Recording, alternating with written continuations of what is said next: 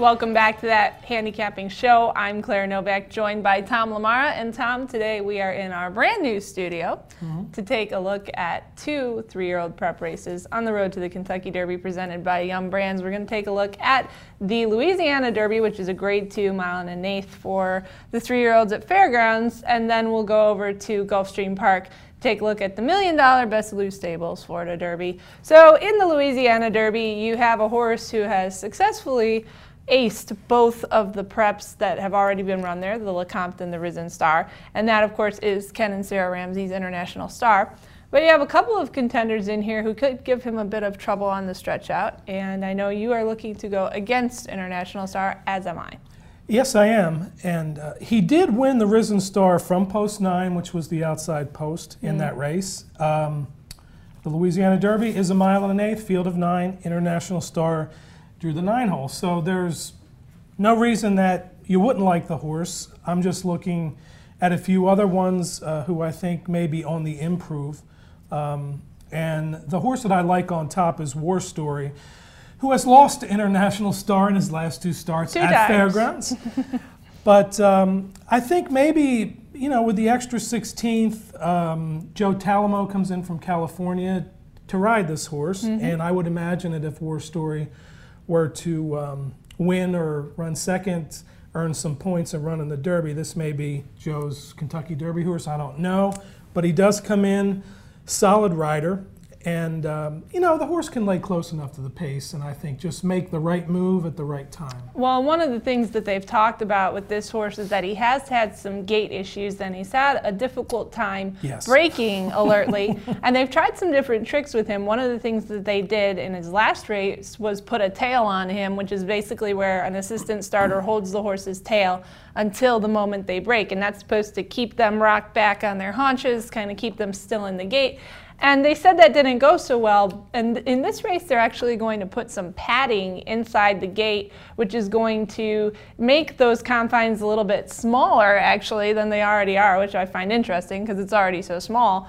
Um, but they are going to try a little bit more. They've been gate schooling a lot with this horse, and he's also one that I like on top. He races for the connections of Loooch Racing and Christopher Dunn. Ron Paolucci campaigned Ria Antonia. He is a fascinating character and would be uh, quite interesting on, on the Kentucky Derby. Leading scene. trainer trains. Mm-hmm, Tom so. Amoss. And I actually, you are going to completely not include International Star in your picks. I'm not. I am also going to I am going to include him, but I, I would figure him to finish third or something like that. The horse that I like to run second in here is Mr. Z for Zayat Stables.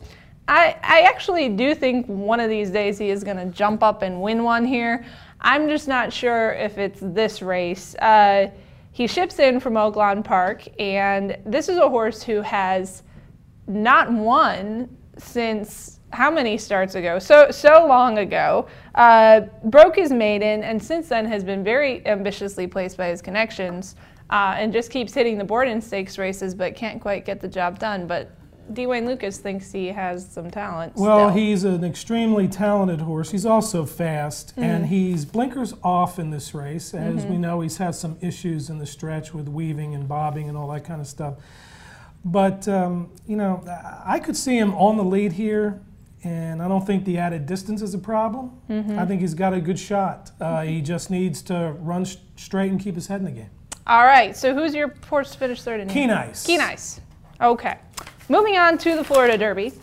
Uh, following the bogus DQ of Upstart in his last race, and. Uh, you're going to stick with Upstart, and absolutely. I am. I I'm not drinking the Kool Aid on Itsaknockout. No offense to the wonderful Starlight Racing, but this horse in the uh, the Fountain of Youth when he when Upstart got DQ'd for interfering with this horse, this horse was not going to go by Upstart to win that race. Upstart was clearly the best, and I just think that Itsaknockout, and his undefeated record is uh, not exactly 100% pure. Uh, he did draw post nine, which you know I don't think is a big deal. Um, mm-hmm. He's had post seven in the Fountain of Youth, eight in the Holy Bull. Mm-hmm. He had post eleven the Breeders' Cup Juvenile. Uh, he's run well every time, and I just think that uh, this is his race. And yes, I think he would have won the race regardless of what happened um, in the Fountain of Youth. Strictly my top pick, and um, I'll list a couple more horses underneath, but this is a win bet from me. I'm very interested in the other Todd Pletcher runner, kind of like betting the other Baffert angle, and that would be Materiality. This is a horse who comes in after winning a minor stakes uh, on March 6th.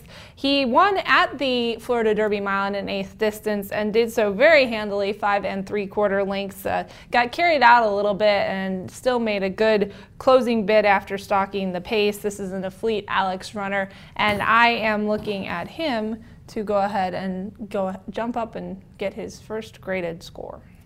All right, upstart only. Upstart only. Well, that's what he thinks. Materiality only. How's that? Anyhow, uh, we have a busy weekend of racing because Dubai World Cup is also Saturday. There are 22 graded stakes races that we will be covering for you on bloodhorse.com on Saturday. So say a little prayer for those of us who uh, have to cover all those races, but we'll do our best to bring that news to you quickly at bloodhorse.com. And as always, thank you for watching that handicapping show.